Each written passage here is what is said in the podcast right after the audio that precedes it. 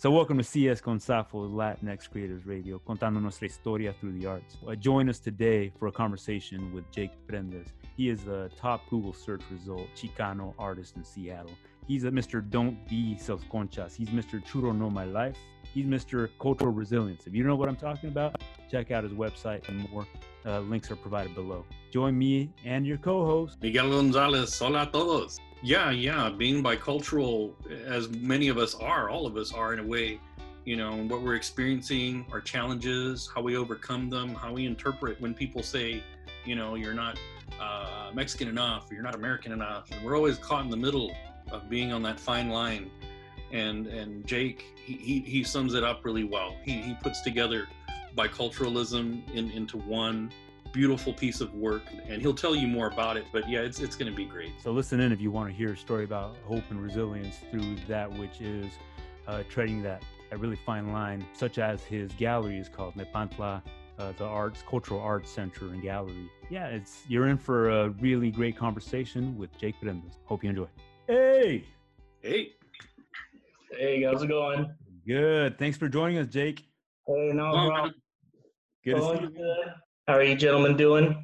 Doing well. You too? Doing great. Doing good. Yeah. Oh, I'm excited, man. I'm honored as well. Oh, man. Thank you.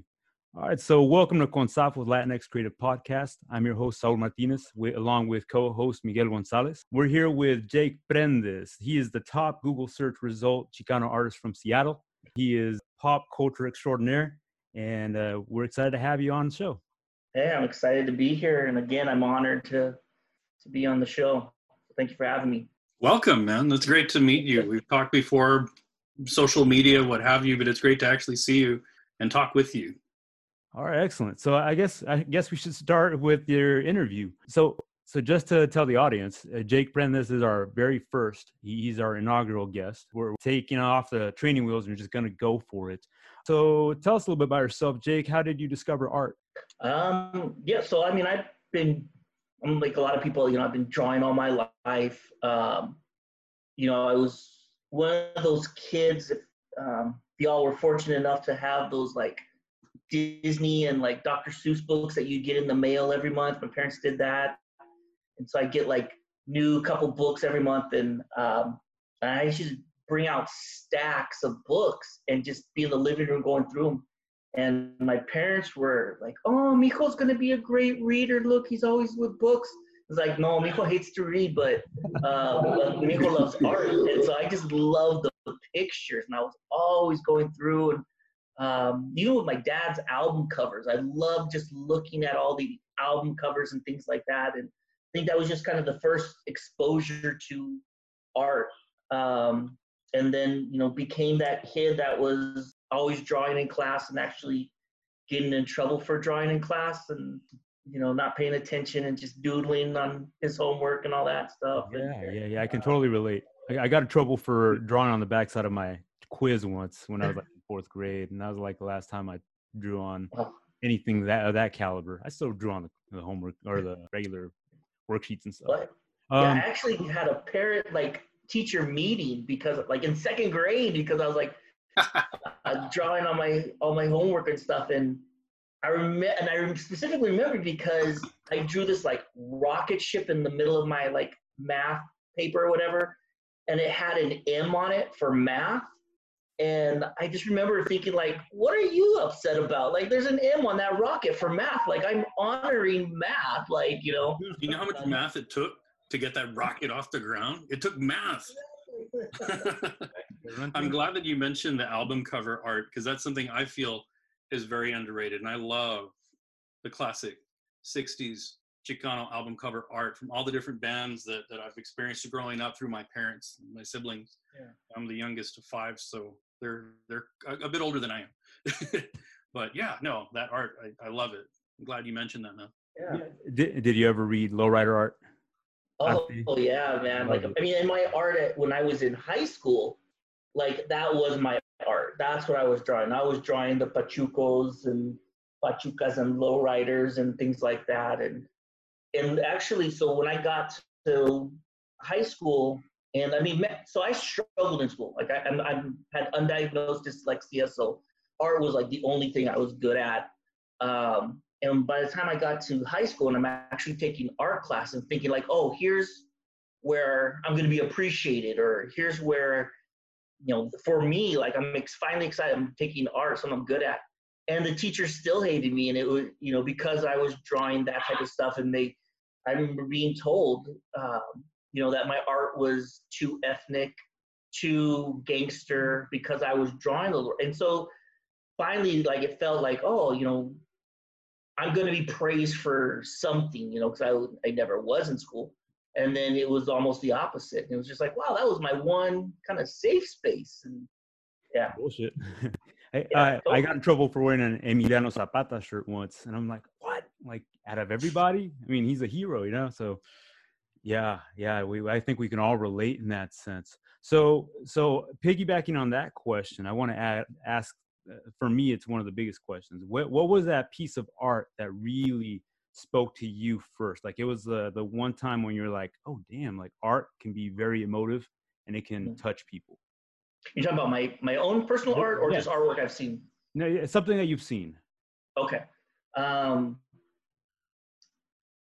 You know what, I think around, you know, I really, there was when I was in middle school, the kind of skateboard art really blew up. And like, if you were in the mall, like, you're old like me, remember like stores like Mr. Rags and things like that, they would have like all these like graphic t-shirts, and they were kind of skater shirts, but you know, it was that mixture of skater stuff and with like graffiti art and all that.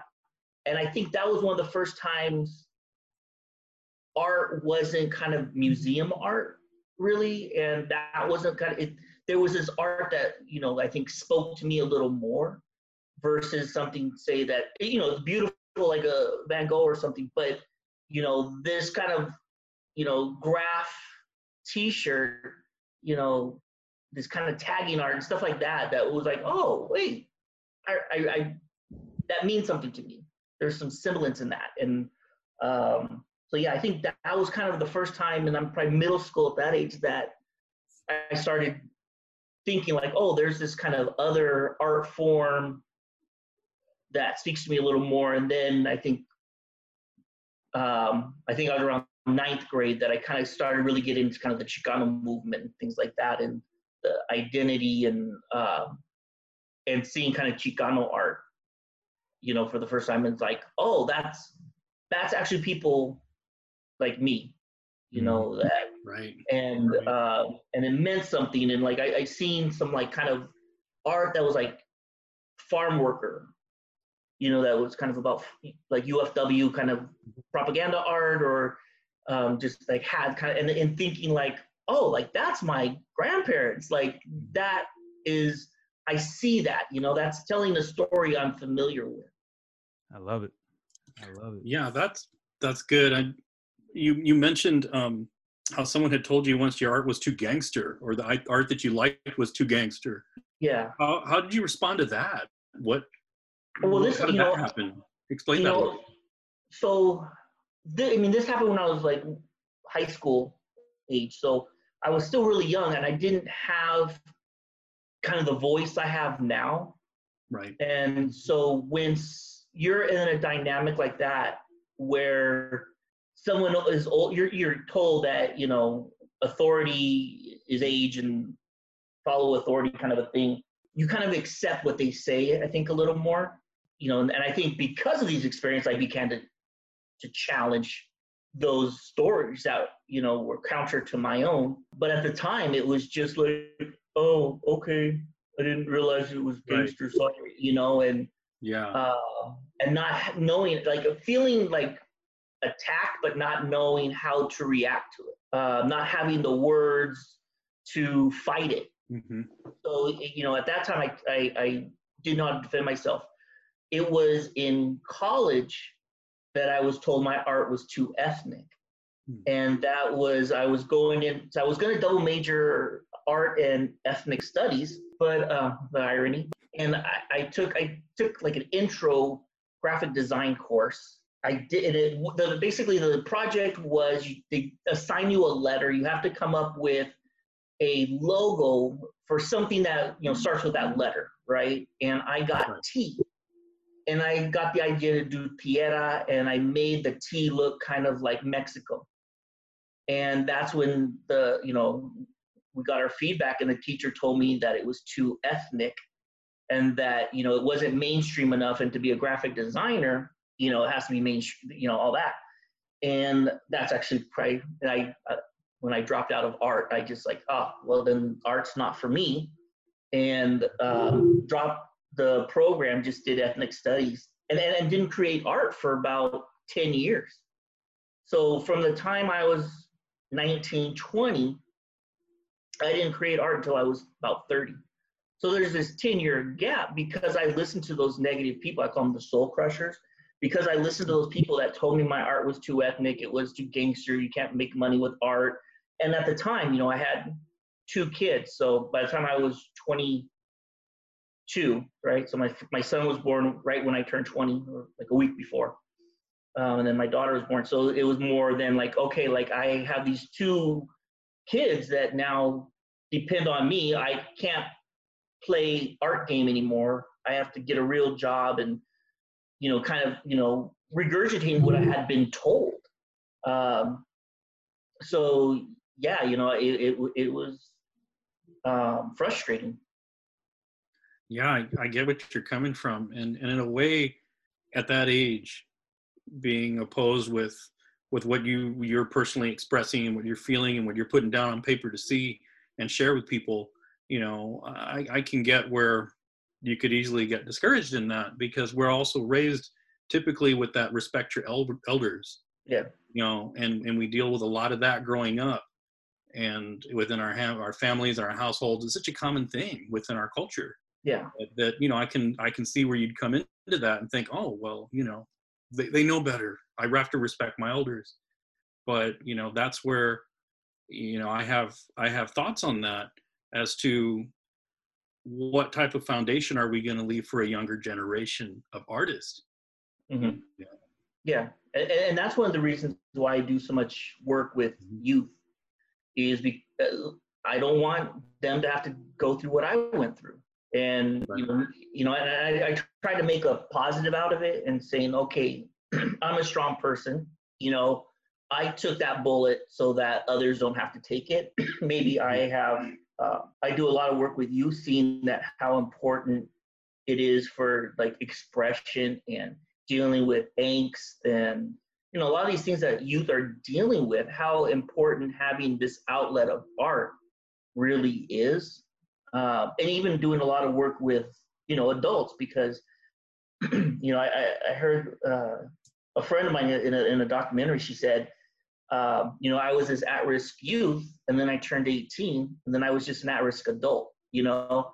And that's true. There's not this, like, magic thing that happens that, you know, you might be an at-risk youth, you turn 18, you're an adult, and everything's fine. We still have trauma. We still have these issues we're dealing with, and art helps all ages, right? And so, you know, I do a lot of work with art and community, you know, because of my experiences. So, you know, whether they were bad, you know, I'm trying to turn them into a positive. And is that happening at Nepantla Gallery? And can you tell us about that a little bit?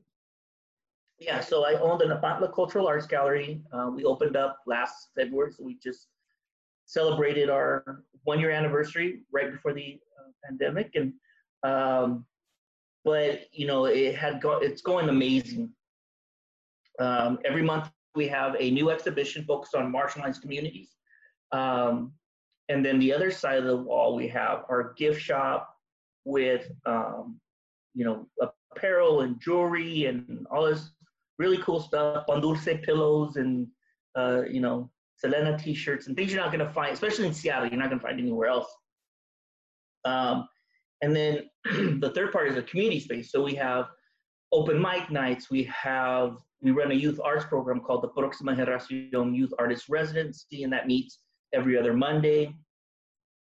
And we bring in a guest speaker that works with the youth and teaches them a new sustainable art skill. So, you know, like we've had folklorical dancers, we've had muralists, we've had photographers, and, you know, someone that came in and talking about make, you know, clay jewelry like earrings and things.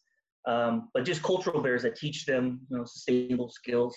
And then we just do about 2 art workshops a month in our space that are free and accessible to community. So we've gotten grants where we can give artists a stipend for leading these workshops, but we can also pay for the supplies. So that way that the workshop is completely free for community. So they don't have to pay a fee to get the workshop. They don't have to buy supplies or anything like that. That's all provided for them. So that's gone amazing, and you know, we're getting amazing community support. So when we were open, you know, we were having about like 50 people show up for each session, you know, and you know, kind of have room for like 35.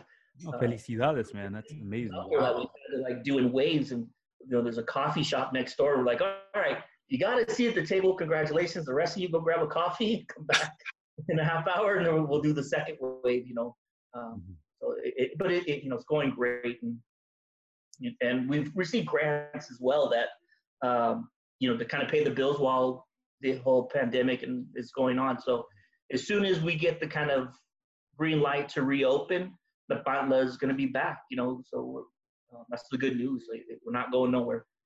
That's for anyone wondering about Nepantla and what they do there, we'll provide a link so people can click on it and check it out firsthand.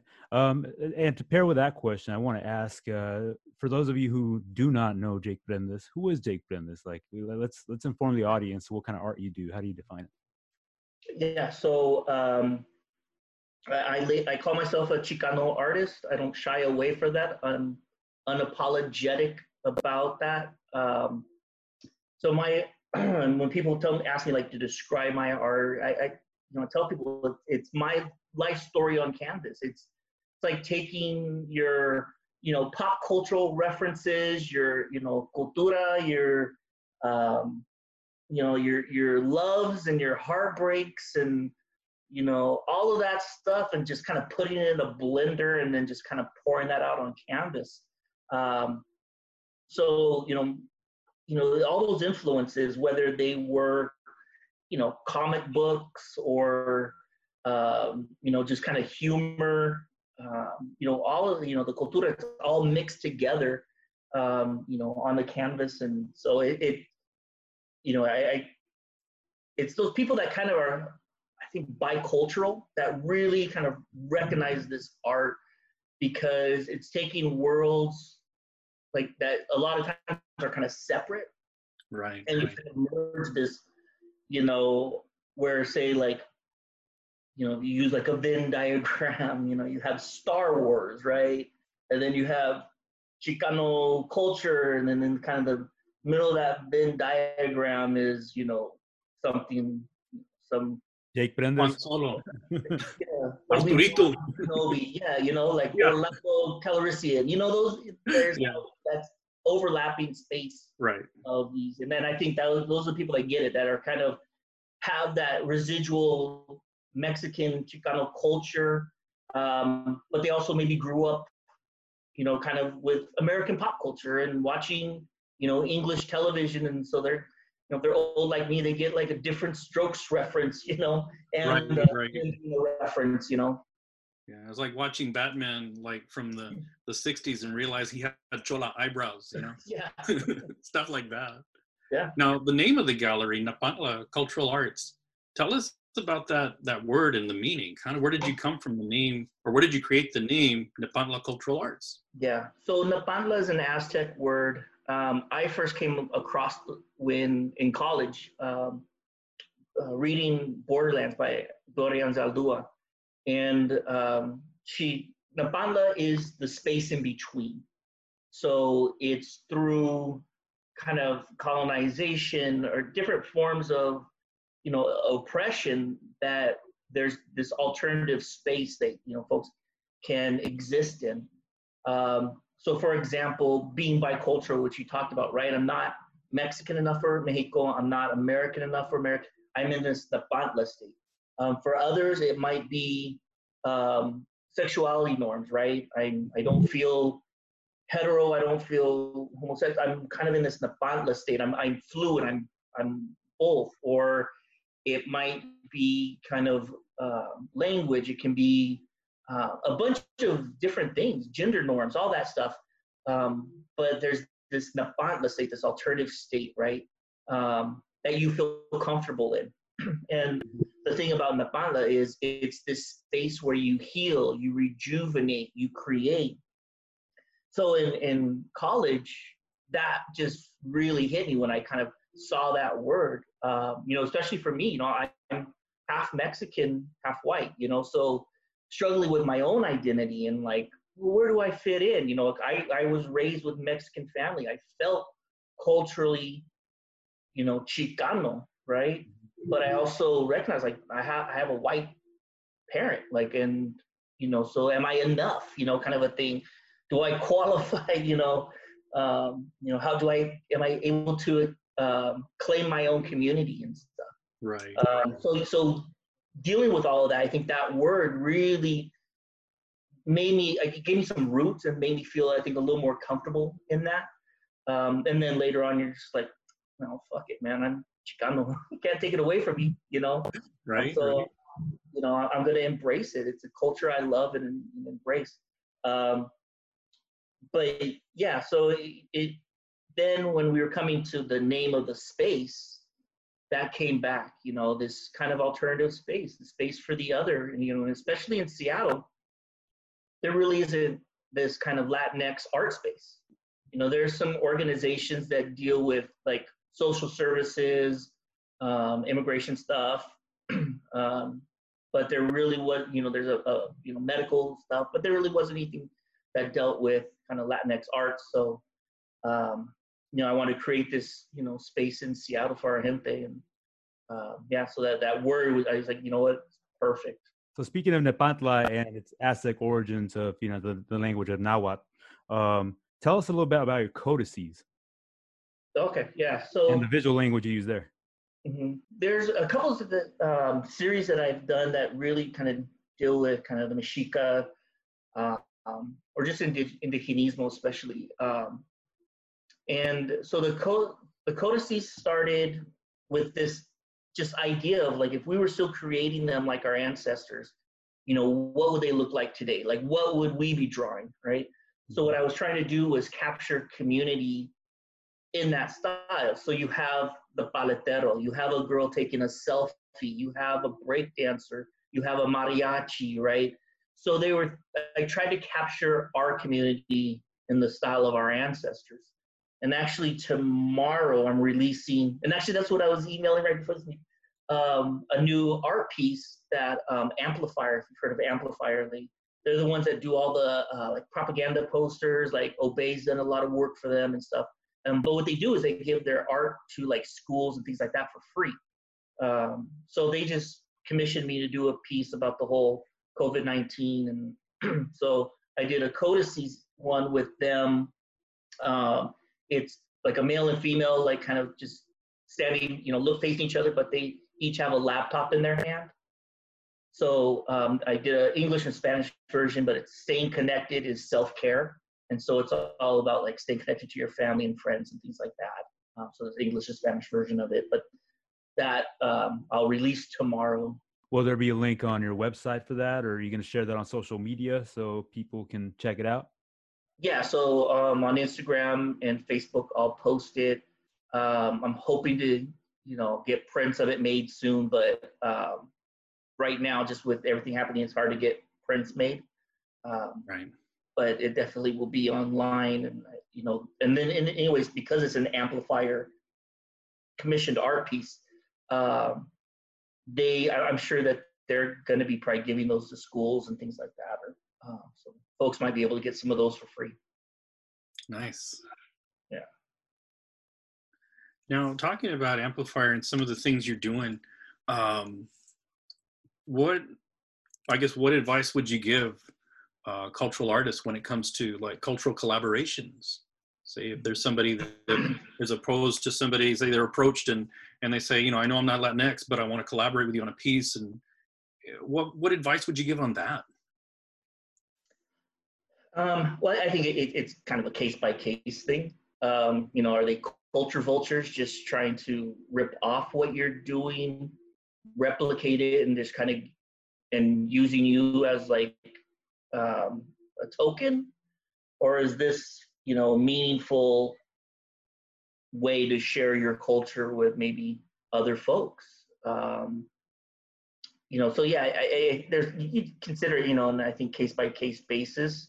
I've been fortunate that I really haven't had to deal with people, you know, kind of trying to use me in a token way. Other than I think maybe I serve on a lot of like arts boards and things like that now. And majority like white, they're like city arts boards, right? And I'm kind of, you know, the token Latinx person on the board. And in a situation like that, I think, yeah, I am being tokenized, you know, because, you know, there should be more than just me on that board. But on the other hand, there needs to be someone of color, you know, sort of Latinx on that board to ensure that when those conversations are happening about funding arts and things like that, that are someone speaking up for the community. And so there's been, you know, a lot of you know, already, I think like within a year or two that I've been on some of these boards where I've had to comment their, you know, they're, you know, approving grants, you know, and there'll be out of 100, maybe 2 people that apply that, you know, maybe doing a Dia de los Muertos festival or something, you know, that had to do with Latinx art. And they might be kind of like, oh, we'll give them, you know, partial funding, you know, but not full. And I was like, look, there's 100 and something people here, and there's only 2, you know, people that are kind of representing the Latinx community. I think they need full funding. Right. And then the conversation, it ends up like they'll get the full funding. And so, you know, doesn't necessarily have to be me on those boards, but we definitely need representation in those places. Yeah, there's a certain place in my heart for people that go out of their way to show that representation in places of power. And there's not enough people, but I do know people in my community that share the same passion as you. You know, you have to give us a voice. Somebody has to step up and give us a voice. And thank you for doing that. It's so special. So I want to talk about a specific art piece that you're working on right now, the AOC piece. I'm looking at your artwork behind you. And for those guests that cannot see these pictures, you have, I think it's your son on the left, maybe, in the Seahawks jersey. Oh, just on my wall. Emilia Cruz right behind you too, and you've got a girl to the right. Is that your daughter? Yeah. So I got the my daughter. Yeah. Yeah. My son. Uh-huh. And then Emilia. That's awesome. I'd love to talk about those, but I want to talk about the AOC piece that you're talking about, Emilia Ocasio-Cortez. So what's that all about? Well, so a series I started years ago. I mean, one of the first prize series I did was this Norman Rockwell and Post-Racial America. So the idea behind that is kind of taking these Norman Rockwell images that I love, and, you know, back up if you don't know who Norman Rockwell is, he was an illustrator, early, you know, part of the century, you know, he was really popular probably from the 1920s to the 50s, and he did a lot of the Saturday Evening Post covers. So his work was it was like kind of the American, like, you know, known as Americana, like it was this slice of American life, very humorous, very witty. So you would have, you know, these, you know, kind of funny, you know, images that kind of had to deal with something in the magazine. And so I just grew up loving Rockwell's art. And so he is kind of used by the kind of right wing as this America, you know, kind of make America great again, this America that they want back. And I think it's kind of, they use him as like, that's the America. But the thing is, Rockwell would have told him like, this is sugar-coated, like this ain't real. Like I'm not, and Rockwell was actually pretty progressive, especially later in life. He married a really progressive woman that I think got him progressive. But like in the 60s, he was doing some, I think, amazing, he could stop working for the magazine and wasn't doing the covers. Some of his personal work, he was dealing with the civil rights movement. So he had some really powerful pieces dealing with the civil rights movement that, you know, they don't talk about. But anyways, I wanted to do this kind of reinterpretation of his work, and kind of, you know, I would say that, you know, where his is seen as Americana, mine, this series is Mexican Americana.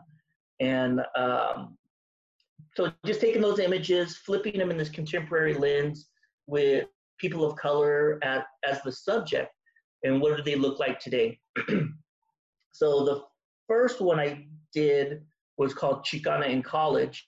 And the original painting was kind of, it was about a US soldier coming back after World War II and going to college and under the GI Bill. And so it was all kind of about the GI Bill. So the image is the soldier in the kind of in college. He's on his, you know, windowsill reading a book, and he's got his war memorabilia on the wall. He's got like a Nazi helmet and his medals and things like that. And so I thought, well, what would be a Chicana's memorabilia? So she has her like Chicano Studies book, she's got her protest posters on her wall and things like that. The second one I did was, the original was this father and son. The father is this like weathered white farm worker, and the son's like dressed really nice, ready to go off to college. He's got in like, so they're like kind of waiting for the bus, and he's got his like, you know, luggage and ready to go, and he looks excited. Dad looks tired and worn down by life, kind of thing. And so I just, well, what's that today? And that's the farm worker, the migrant father, and the dreamer son, you know, getting the opportunity to go to college. And then the third, the AOC one that you're talking about. And so the original Norman Rockwell painting is this little girl looking at a magazine, and the cover of the magazine is this, you know, fashion model. And so the way she's holding the magazine, it looks like the model is her head, you know? You see people do that with album covers and stuff. So I thought, well, you know, well, what's this, who is kind of this next generation of Latinx heroes and people that we're looking up to? And one of them is, you know, for me especially, is AOC. I think she's outspoken, she's defending community, she's not backing down. And she's this new generation of Latinx heroes. And so she's on the cover, and the little girl's holding the magazine, and it looks like it's her head. Mm. So yeah, and actually after this meeting, I'm gonna go work on the painting a little more. I have it at the gallery, and yeah, so it's almost done. I just gotta kind of fix up a serape blanket that she's sitting on, and kind of fill in the background. I mean, it's gonna be white, but I still have to kind of paint it white and things like that. So it's probably about 90% done. That's beautiful. That's beautiful. I love that. Yeah. I have to say that Miguel and I have had this conversation before, that Norman Rockwell to me was one of my favorites growing up, from the moment I discovered him and throughout still. I have maybe 3 or 4 books in my book collection of his, and I still obsess, and I still think back to how Americana just seems so intangible for a Latino boy. You know, you wanted to sit at that Thanksgiving table, and no Thanksgiving table ever summed up what was portrayed in that, right? And so Norman Rockwell was able to capture that, but I felt like I could never be there being a Mexican American, you know, until I saw your paintings. And then I realized, oh, damn, I've been living it all along. I am the new Americana. You know, this is 21st century Americana. So thank you again, man. That's, I appreciate that. Thank you. Yeah, and that's part of, like you said, being, you know, bicultural, being a Mexican and American. We'll never have that Norman Rockwell-esque image of our life. We don't have that, you know, and it's not because we can't. It's not because we don't deserve it or we're not entitled, but it's a matter of that's not what we are. We're of two cultures, like you mentioned. You know, we are a Mexican culture and we are an American culture. We have, you know, we celebrate Christmas and Los Dia de los Reyes, you know? Yeah, and you know, in one of his favorite paintings, you know, I'm sure I'll get to it someday, but you know, the Thanksgiving dinner one, you know, and hey, you know, with us, it would be tamales and, you know. We Rosca de los Reyes and Who Found the Baby. It'd be great to see all the people you've painted before. It'd be great to see all the people you've painted before sitting at that table. So your son still wearing a Seahawks jersey, Cruz wearing her painterly apron, you know, and everybody you've referenced sitting at that table. as a culmination. Maybe I'll get to that one. It just seems like there's so many people in that painting. Yeah, like, that would take a lot of hippie, big family. Well, when it comes to culture, and I'm glad that we're talking about this, but when it comes to culture, how, when you were a kid, let's go back a little bit. You know, when you said you were growing up, you had like a Chicano lifestyle. How does that culture evolve as you've grown up? Now that you're an adult and you think about how, you know, your children are being raised and growing up, you know, tell us a little bit about the young Jake. Yeah, well, I think a lot of the kind of Chicano power in me, I think, is rooted in the kind of separation from family. We moved to Seattle from Hemet, which is out by Riverside, when I was 5, I believe. So I went from having this large extended family and having, you know, the abuelos, the bisabuelos, like, around all the time, you know, tias, and just, and I was like first grandchild, so I was also kind of like the golden child, and just like, everyone, Jake's here, you know, and then just being ripped from that and moving to Seattle, where there was no cultura, that, you know, and especially, you know, so there was nowhere, like, they didn't sell pan dulce out here. It was hard to get corn tortillas out here, you know, so this is the 80s, right? So that kind of separation from family, I think, took a big toll on me, and I think a lot of it was the maybe overcompensating for kind of that loss of culture and trying to be uber Chicano. And because I had a friend that described it really well. He said, in Seattle, if you said like Chicano power, like Chicanos would get excited because there were only a couple of us, and we'd be like, yeah, you're right, Chicano power. And if you're in LA and you go Chicano power, the people are like, no shit, and you know. So, you know, it was, you know, it's just a different dynamic. And, you know, my kids, what I've tried to do is not be, well, because I've seen this, like, kind of backfire on a lot of kind of activists, and they try to really hardcore get their kids into the movement, and the kids rebel from it, and they become conservative, they join the military and all this stuff. And so I just, it was like these core kind of beliefs of like compassion, caring about people. And it was kind of like, well, you know, if they have that at their core, compassion for other people, work hard, that type of stuff, they were going to be okay. And my kids are older now, so they're 22 or 23 and 21. And, you know, a couple of years ago, you know, my son was, you know, during last elections, he was like, yeah, you know what, I think I'm going to vote for Bernie Sanders. He just has the same values as me. And it was like a tear.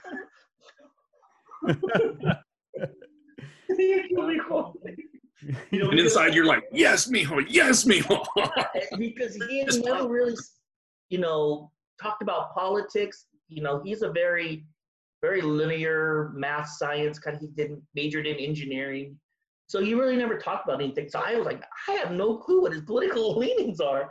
And then, yeah, so I was like, oh, thank God. You know, my daughter, on the other hand, she's mini me. She's emotional and artistic and, you know, super liberal and, you know, cares about everything. You know, I'm like, oh, okay, yeah, I didn't have to worry about you, but you're good. That's kind of like the time when, I mean, like you said, we really didn't talk about politics in my house either. You know, I have 2 older kids that well, actually 3 kids, and 25, 23, and 13. But we'll talk about that on another podcast. But yeah, the younger one, you know, she came home from college, from Colorado, and she had a Feel the Burn sticker on her laptop. And I was like, I'm feeling you. Yeah, yeah. You know, and for me, I think I was lucky that I had, my parents were kind of former hippies. They were already kind of peace and love, and, you know, kind of instilled that in me at a young age. And you know, my dad went to a little conservative phase in the 80s, but kind of refound, you know, his way. And he's like a Bernie guy now, but my mom's has always been, you know, I remember even like when my dad was kind of a little conservative and I was kind of green with him on something. My mom just like, and I think I was probably like 6th grade. I mean, I was little, I didn't understand it. My political commentary and references all came from like Saturday Night Live. But I remember her just saying like, how are you going to be Mexican? How are you going to be a minority and support that shit? And I was just like, oh, you're right. So. Well, it's hard because, you know, a lot of us come from Catholicism and whatnot. So we do have some conservative values, but it's just the party pushes us aside or marginalizes us. And what other choice do we have? You know, we've tried to find people that actually show some empathy towards us and care about us and our values. So that's what happens. To change the topic from politics, I have a question that's totally unrelated to your art, but so who's an artist that we probably don't know that we should be following on social media, say Instagram? Well, I think you already know her, but Emilia Cruz. Mm-hmm. She's an amazing, amazing artist. And she's young, so I think she's like 24-ish, but that's how young she is? I think so. Huh. I don't know. She looks 24. I'm sure she's like, thank you, Jake. But no, she's young. She, you know, and yeah, it kind of pisses you off. Like, eh, screw you for being so goddamn good, and so young. You're super talented. But yeah, so I love her work, and now you know she was on that Gente 5. Like her art was all, you know, in that. And I was like, damn, you blew up, you know. We're actually going to be bringing her and some other artists to Seattle. The idea was it was going to be LA meets Seattle. So we're going to have 6 LA artists, 6 Seattle artists in this exhibition in August. Hopefully we'll be open and we don't have to, you know, push it back. But Amelia is one of them. Ray Vargas is one of our LA artists. Rick Ortega, Barbara Rivera. Caliarte, it's a husband and wife screen printing team that are absolutely amazing. We gave them a show last year, solo show. They sold like a piece, like 1 or 2 every day in the exhibition for like the whole month. They were super popular. Wow. So they'll be coming back. But just some of the like Seattle artists I think you all should have on your radar.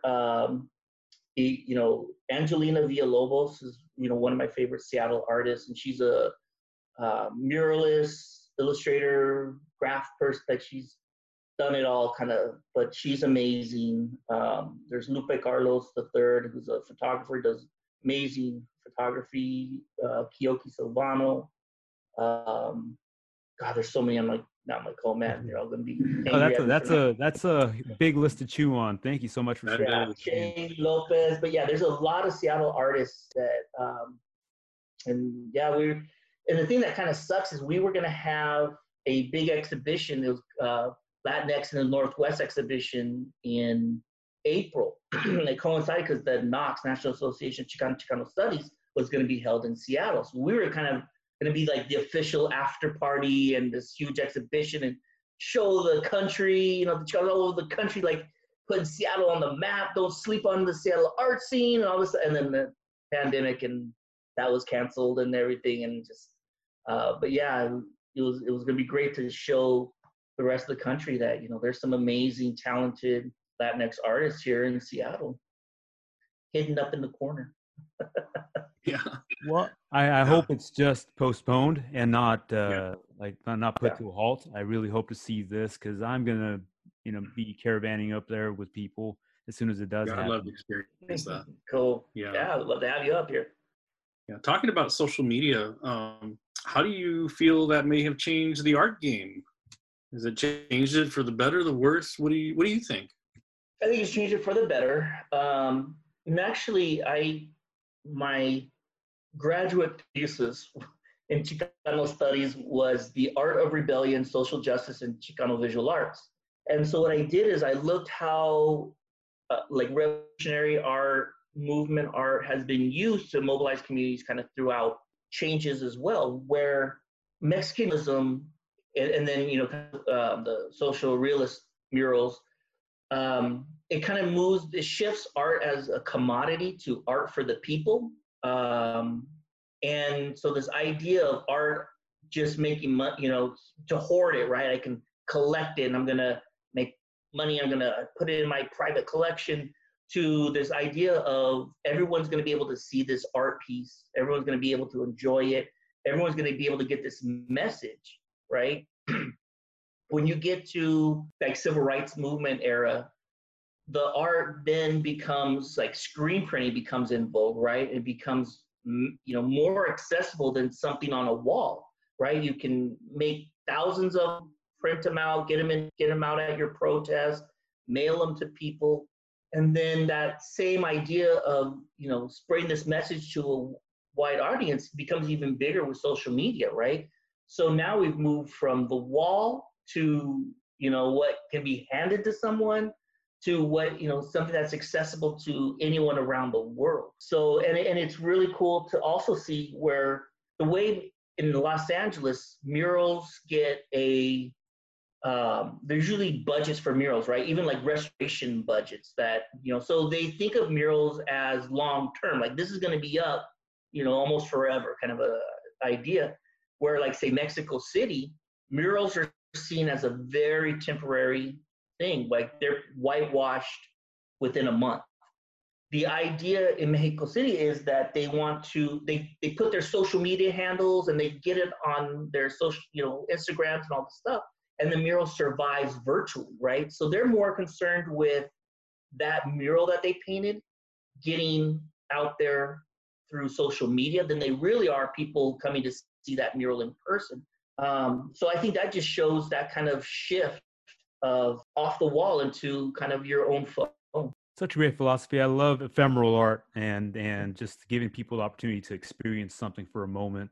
And it's just that dwindling moment that you have to feel it, touch it, see it for yourself. And social media has provided a new avenue because it now lasts a little longer, but still knowing that it's no longer present in the physical realm, then that's something special. So here's your chance for a plug. What would you like to say hi to? Who would you like to say hi to? What kind of websites do you want to refer? Social, yeah, whatever. Go for it. Well, one, I do definitely want to give a shout out to my girlfriend, Judy Avitia Gonzalez, who, you know, without her, Nepantla wouldn't be successful. You know, she is the co-director and she's the person who, you know, I order all the cool stuff and just put it out on the shelves. And she's the person that comes in, you know, rolls her eyes at me and fixes it, makes it look nice and pretty. And she does, you know, a lot of work behind the scenes, you know, and I'm kind of the face and I get a lot of the acknowledgement, but she does a lot of work. So I always love to, anytime we're talking about Nepantla, make sure that she's recognized. And just anyone that wants to come visit us at Nepantla, once we reopen, you know, please come and, you know, join us in our space. It's a community space, it's a free space. And, you know, you can visit our website, nepantlaculturalarts.com. And currently we have a virtual exhibition with actually a lot of the LA folks that I talked about. So Emilia, Ray, Barbara Rivera, all those people are on there, as well as Seattle artists and some artists from other places around the country. There's coloring pages. So like the Aztec codices ones you like, there's coloring pages. You can download them and color them for free. And then, you know, there's our gift shop on there as well. And you can, you know, buy art and stuff too. So we just hope that you join us, whether it's virtually or in person. Thanks again for being on the show. We appreciate you being our inaugural guest. Can't wait to see more of your work. And we're very excited to share you with the rest of the virtual, you know, extended community out there. Thank you. All right. Thank you so much. All right. Have a good night. See you, man. All right. Take care. Thank you. It's brilliant work. I love it. Thanks again, Jake Prendez. Thanks again, podcast community, for listening in. I'm Saul Martinez with your co-host, Miguel Gonzalez. Join us next week for Pavel Acevedo. He is a Mexican artist out of Oaxaca, now residing out of LA, who is an amazing woodcutter, a very young guy, extraordinarily talented with woodcutting tools and lino cuts. Until next time, please visit us on consafospodcast.com. Please visit us on Instagram at con.safos.podcast. Check out latinxartist.com as well. It's your fellow co-host here. That's his personal site. Yeah, stay tuned for more. Yeah, thanks for joining us on our inaugural podcast. There's more to come, more artists, more cultura, and some really fun things we have planned. So stick around. Nos vemos. Bueno.